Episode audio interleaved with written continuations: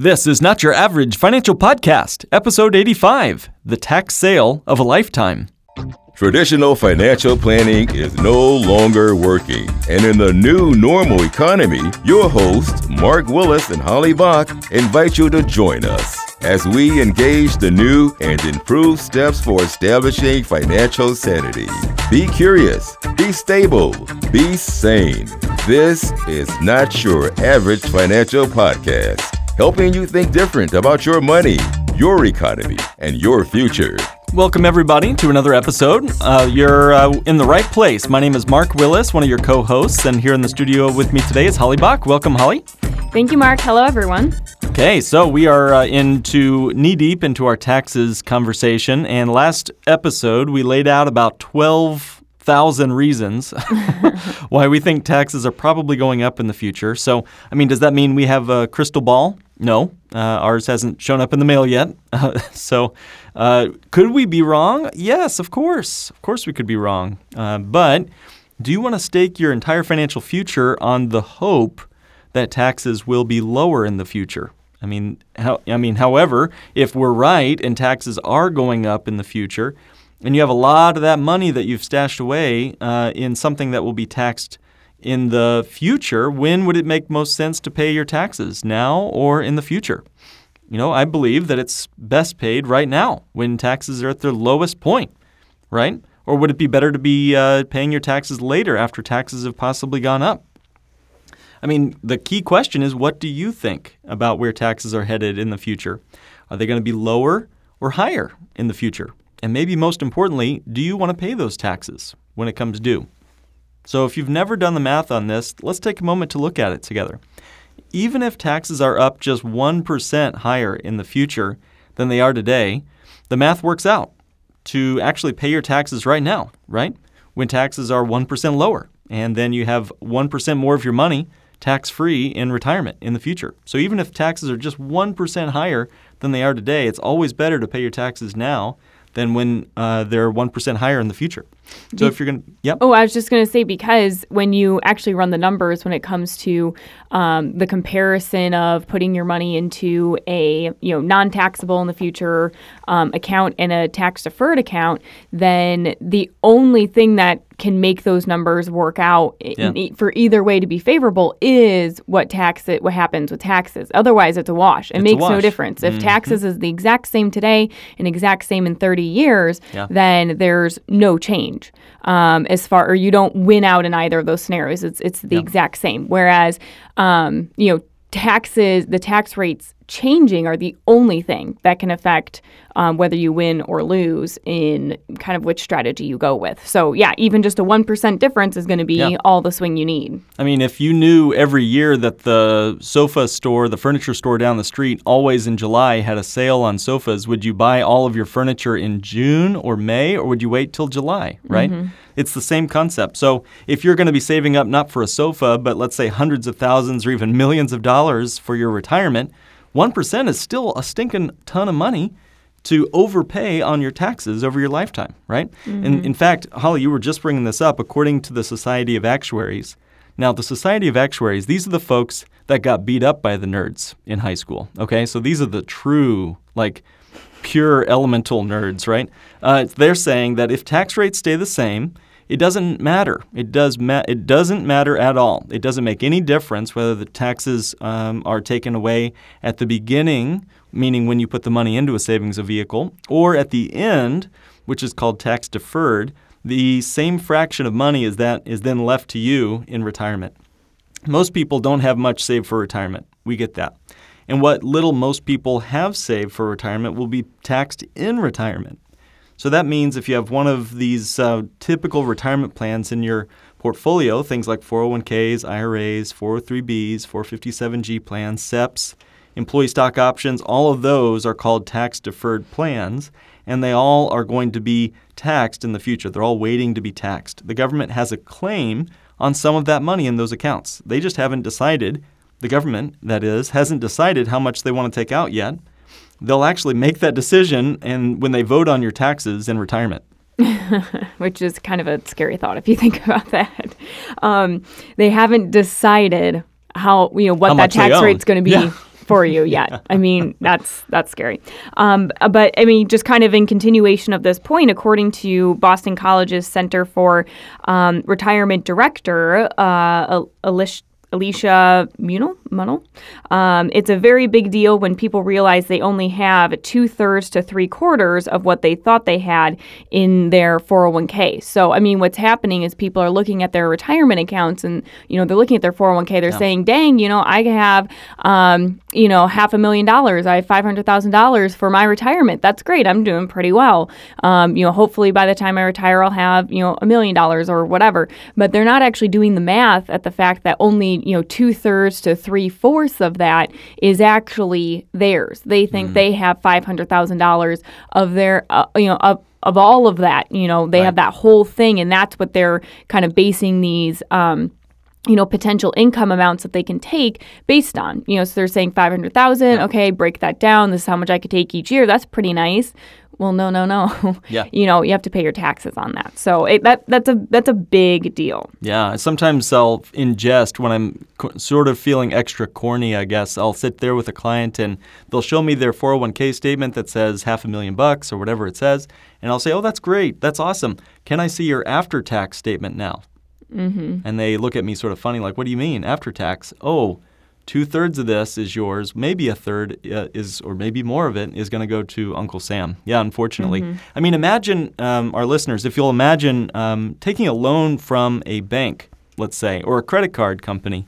And let's say that while you're filling out the paperwork for this loan, the bank mentions uh, that they'll, they'll, you know what, we'll just let you know how much interest we're going to charge you uh, when you decide, when we decide to collect on this debt.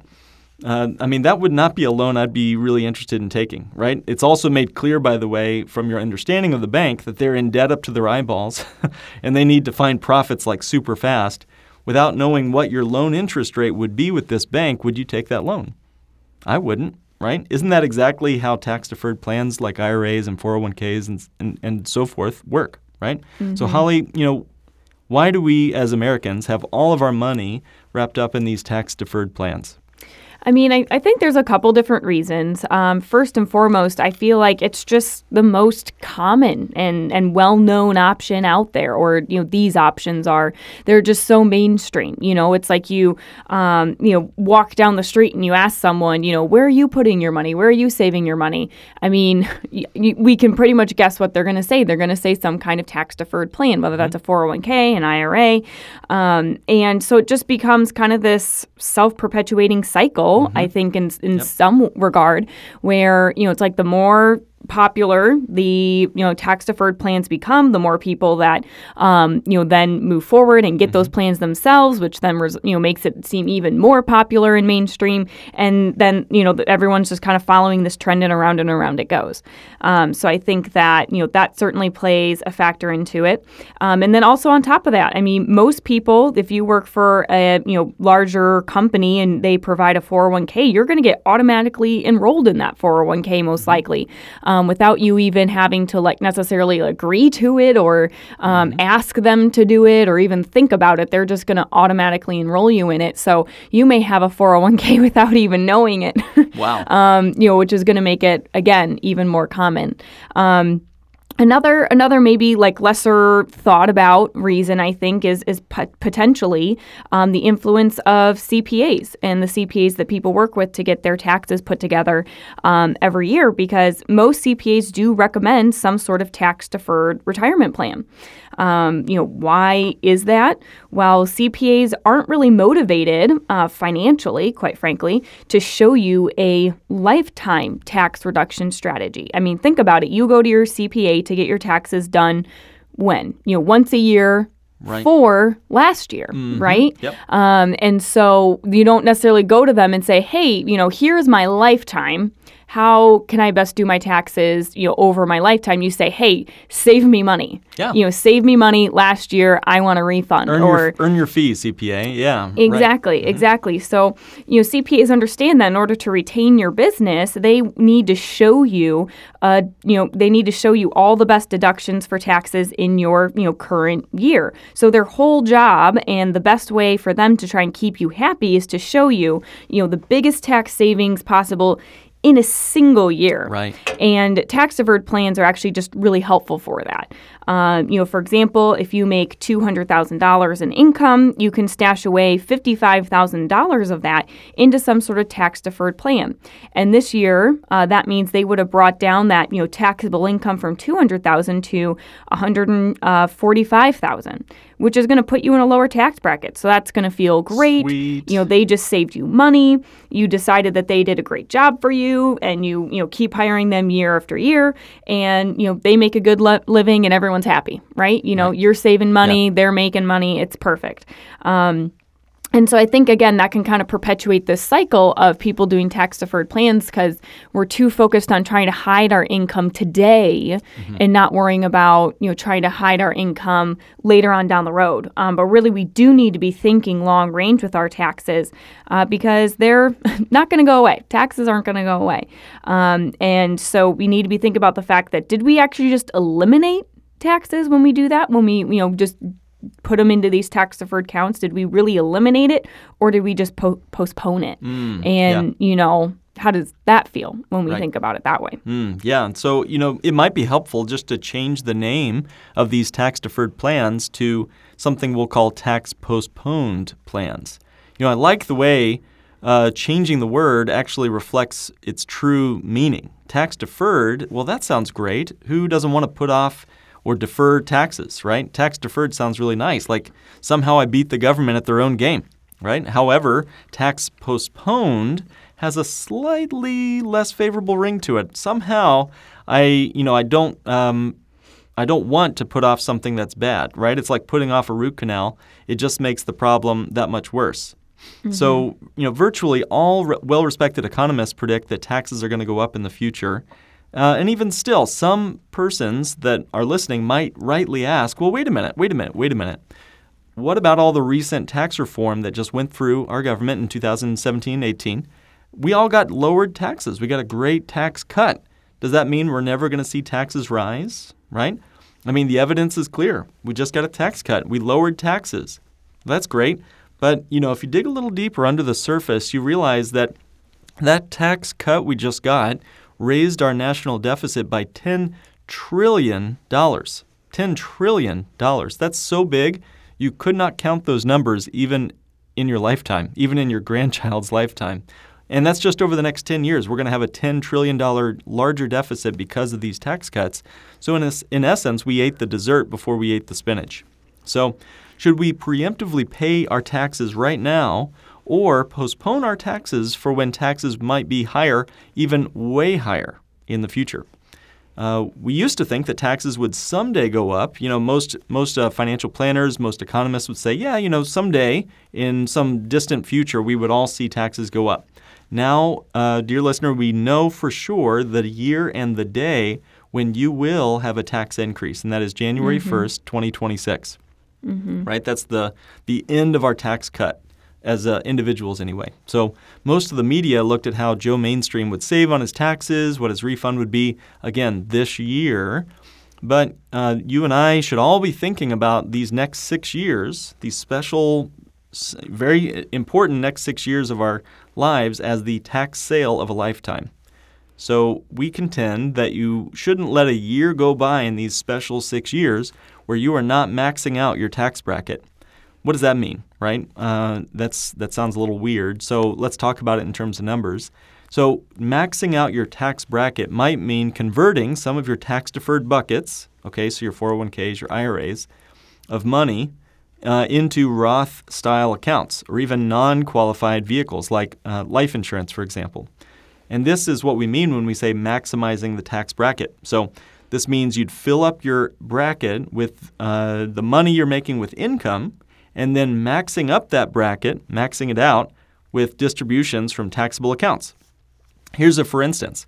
If you're in the, let's say, the 22% tax bracket, if you're married, filed jointly, and let's say you're making a total household income of $90,000 a year of taxable income, then you can max out your tax bracket by converting your tax deferred IRA or 401k into a new Roth IRA or even a bank on yourself type whole life policy. So the 22% bracket maxes out at 168,400 bucks. So, If you're currently earning an income of $90,000, that means you can convert the difference there, the wiggle room, you might say, the headroom in your bucket, or about $78,000, can come out of your traditional IRA this year and over into a tax free Roth IRA.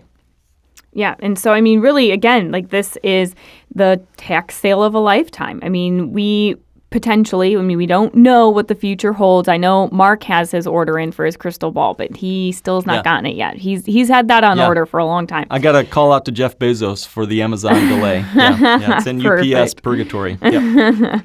um, you know, but I mean, this very well could be the lowest tax brackets we experience. You know, in in the rest of our lifetime, and so why would we not be I mean, paying as, as, as much taxes today as we can, and then taking our tax breaks once mm-hmm. the tax rate or once the tax rates are higher. So we'll look back on these years as a huge deal on our you know lifetime's worth of taxes. So every year for the next six years that you don't take advantage of this is potentially a major tax mistake. So get all of your you know heavy lifting on paying your taxes done before January of 2026. Now, does that mean don't you know keep making your deductions and don't right. keep um, you know maximizing things. Like no absolutely not. Still try and keep your tax as low as possible through the normal means of of deducting appropriate expenses and you know whatever your system for that is. Just don't necessarily be trying to hide income through these tax deferred accounts because um, you know in the end you you may not end up winning out on it it's true.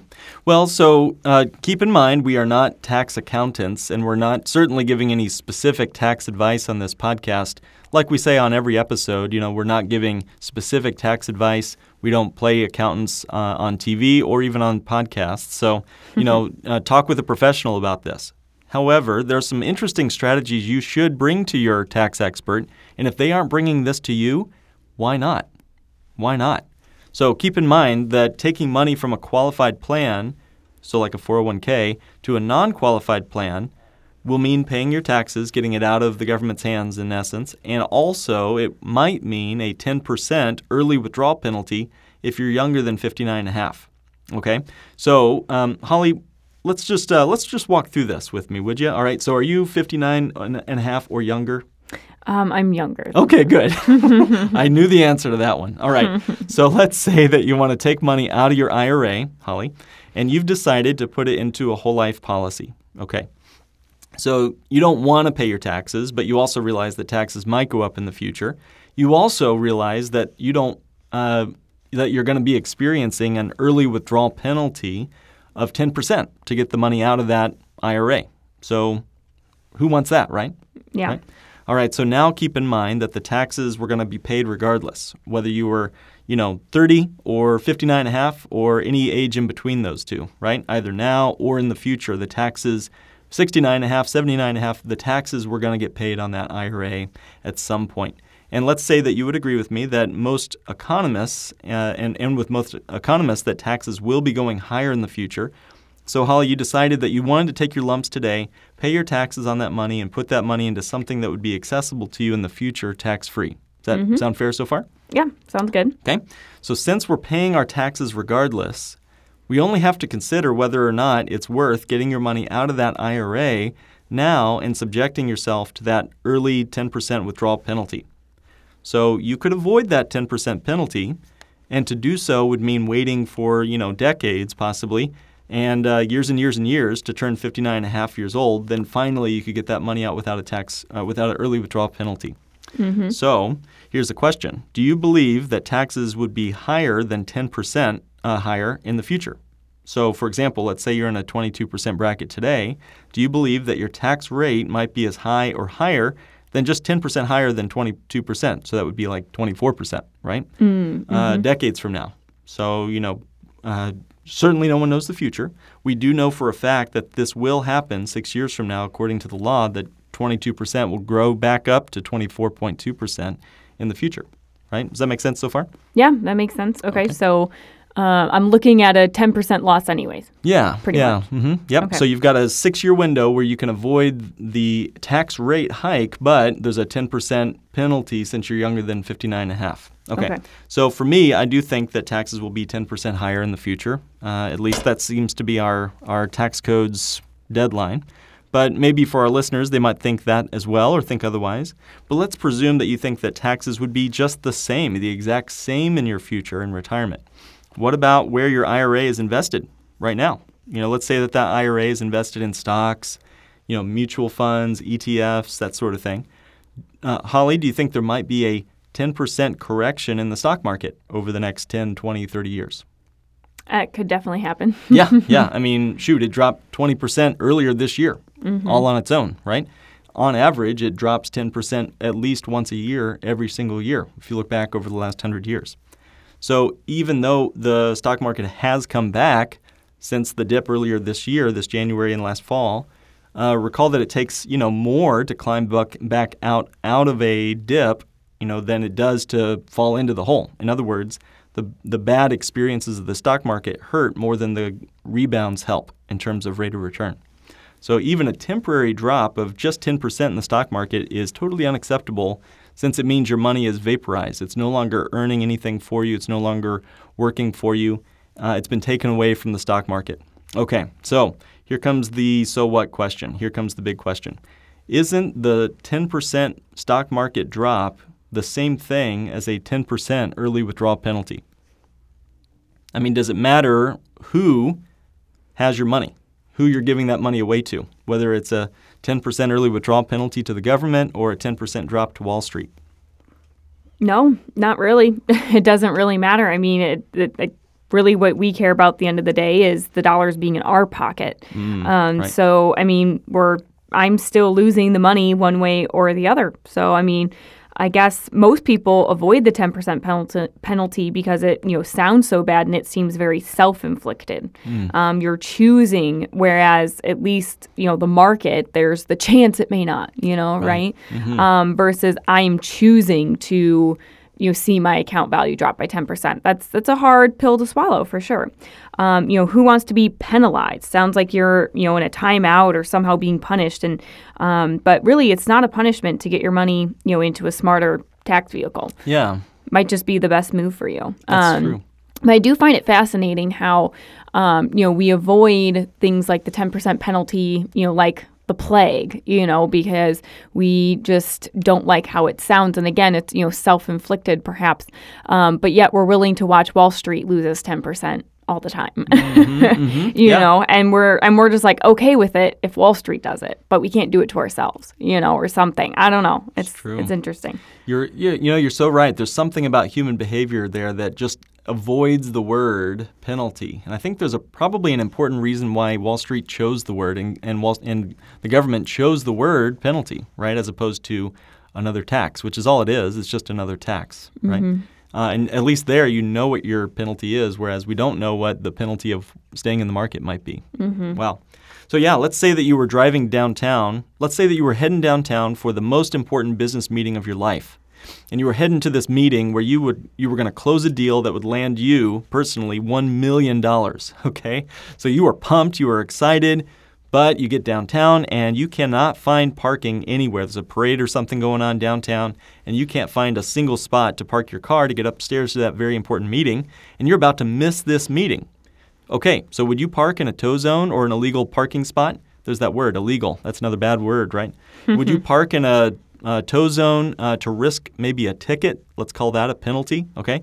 In order to get to that meeting and close that deal and get the million bucks? I mean, if no one got hurt, I mean, we're not talking about speeding tickets or anything here. Doesn't it make sense to pay something to get a lot more in the future? I mean, for me, I'd view my parking ticket as the best investment I would ever make, getting an awesome rate of return, right? Like $300 parking ticket slash million dollars. That's a great mm-hmm. return on mm-hmm. investment in, in like two hours, right? What a great return. Okay. Yeah.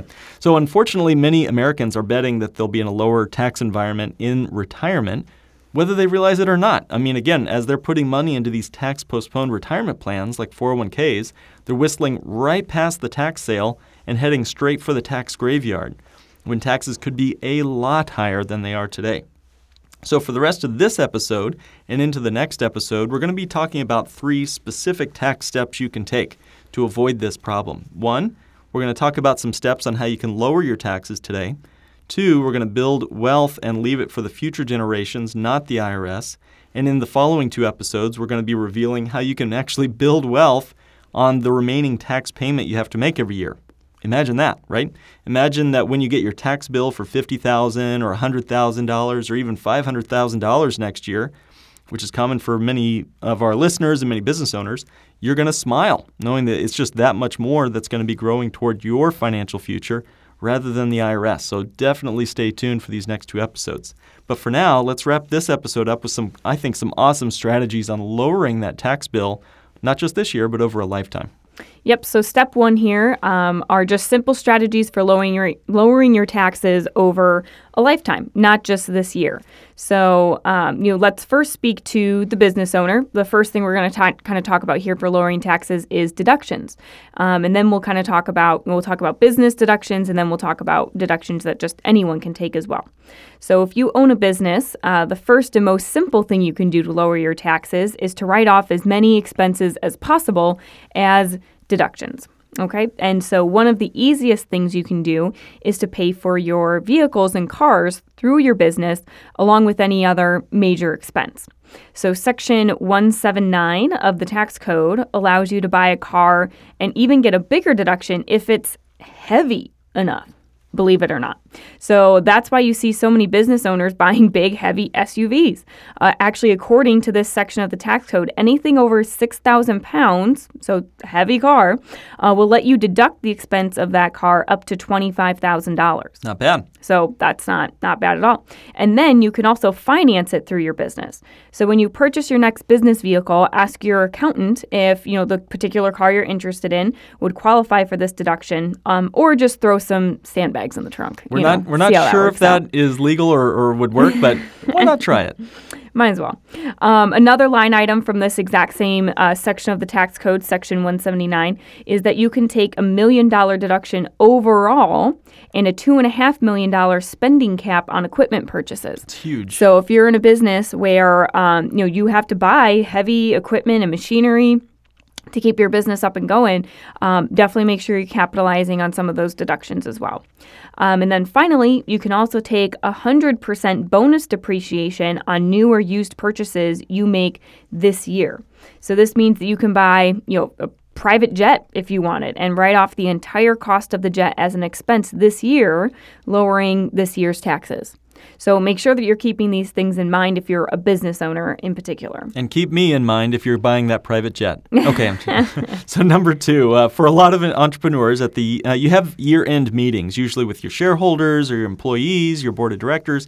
Usually, it means renting out a super expensive conference room at a all-exclusive, all-inclusive resort. You know that sort of thing.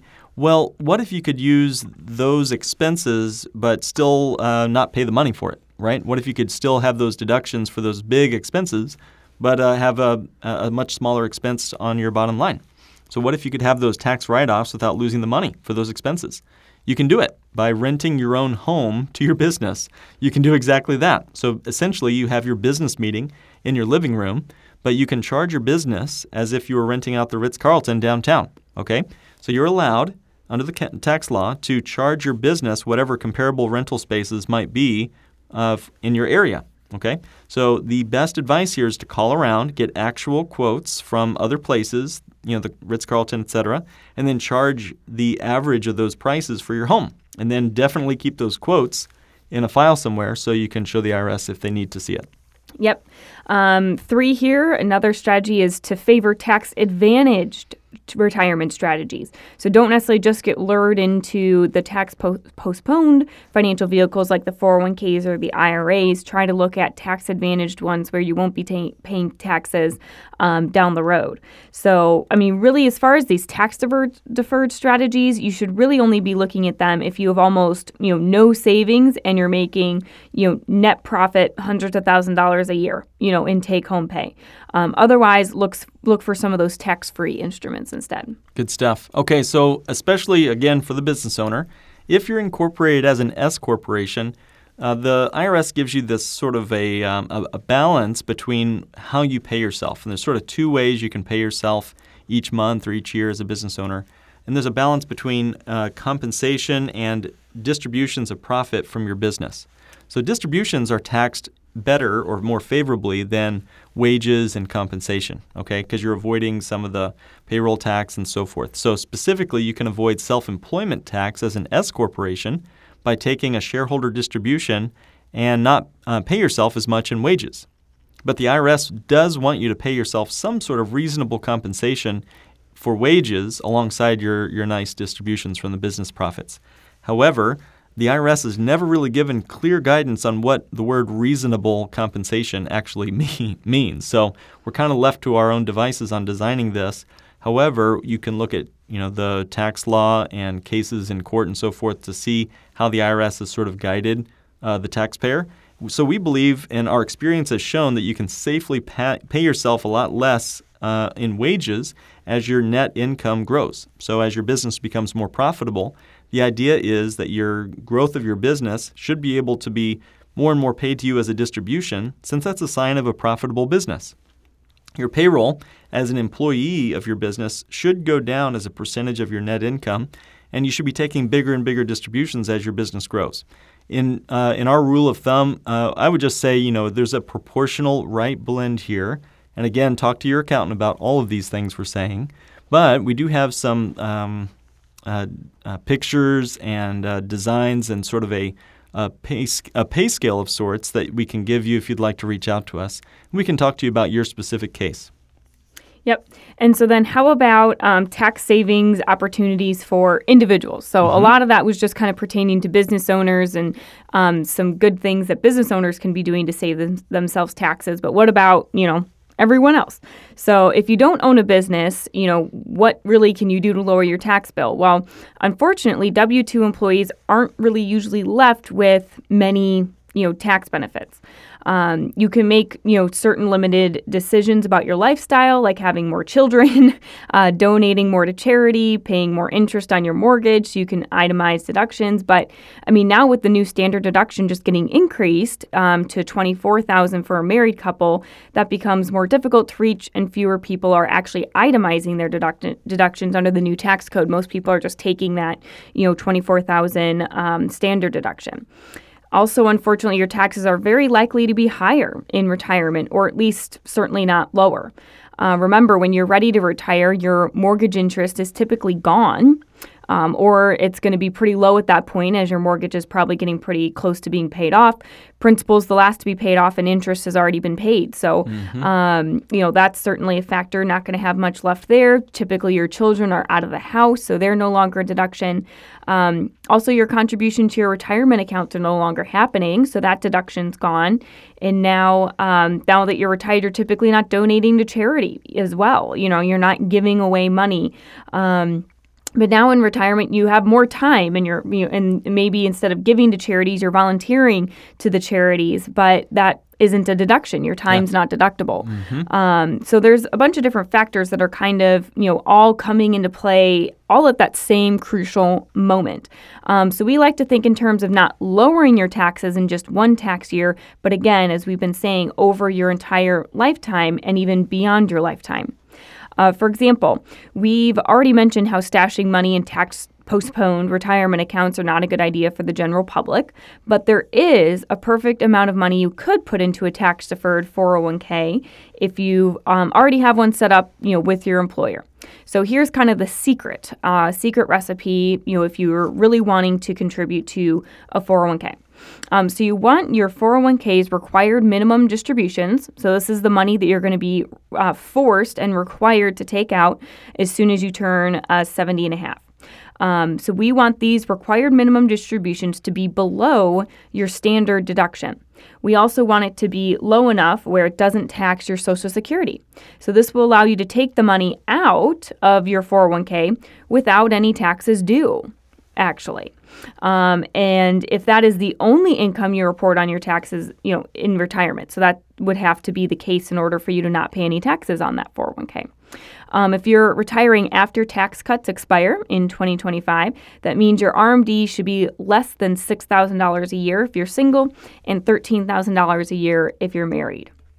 Um, if you have a pension, this pension income will likely take up your standard deduction, and you don't want any money in a tax deferred bucket like a 401k or IRA. Um, as nice as pensions are for income, a pension can become a kind of a tax torpedo of sorts in that it keeps shoving your retirement income into taxable brackets, making all your other income taxable mm-hmm. in retirement, which is going to include your 401ks, your Social Security, um, and a number of those, um, you know, whatever other income streams you kind of have. So be thinking about that. Be thinking about using these tools and these products that um, have come up strategically rather than just kind of using it willy nilly as like, oh, everyone just tells me I should put money in there.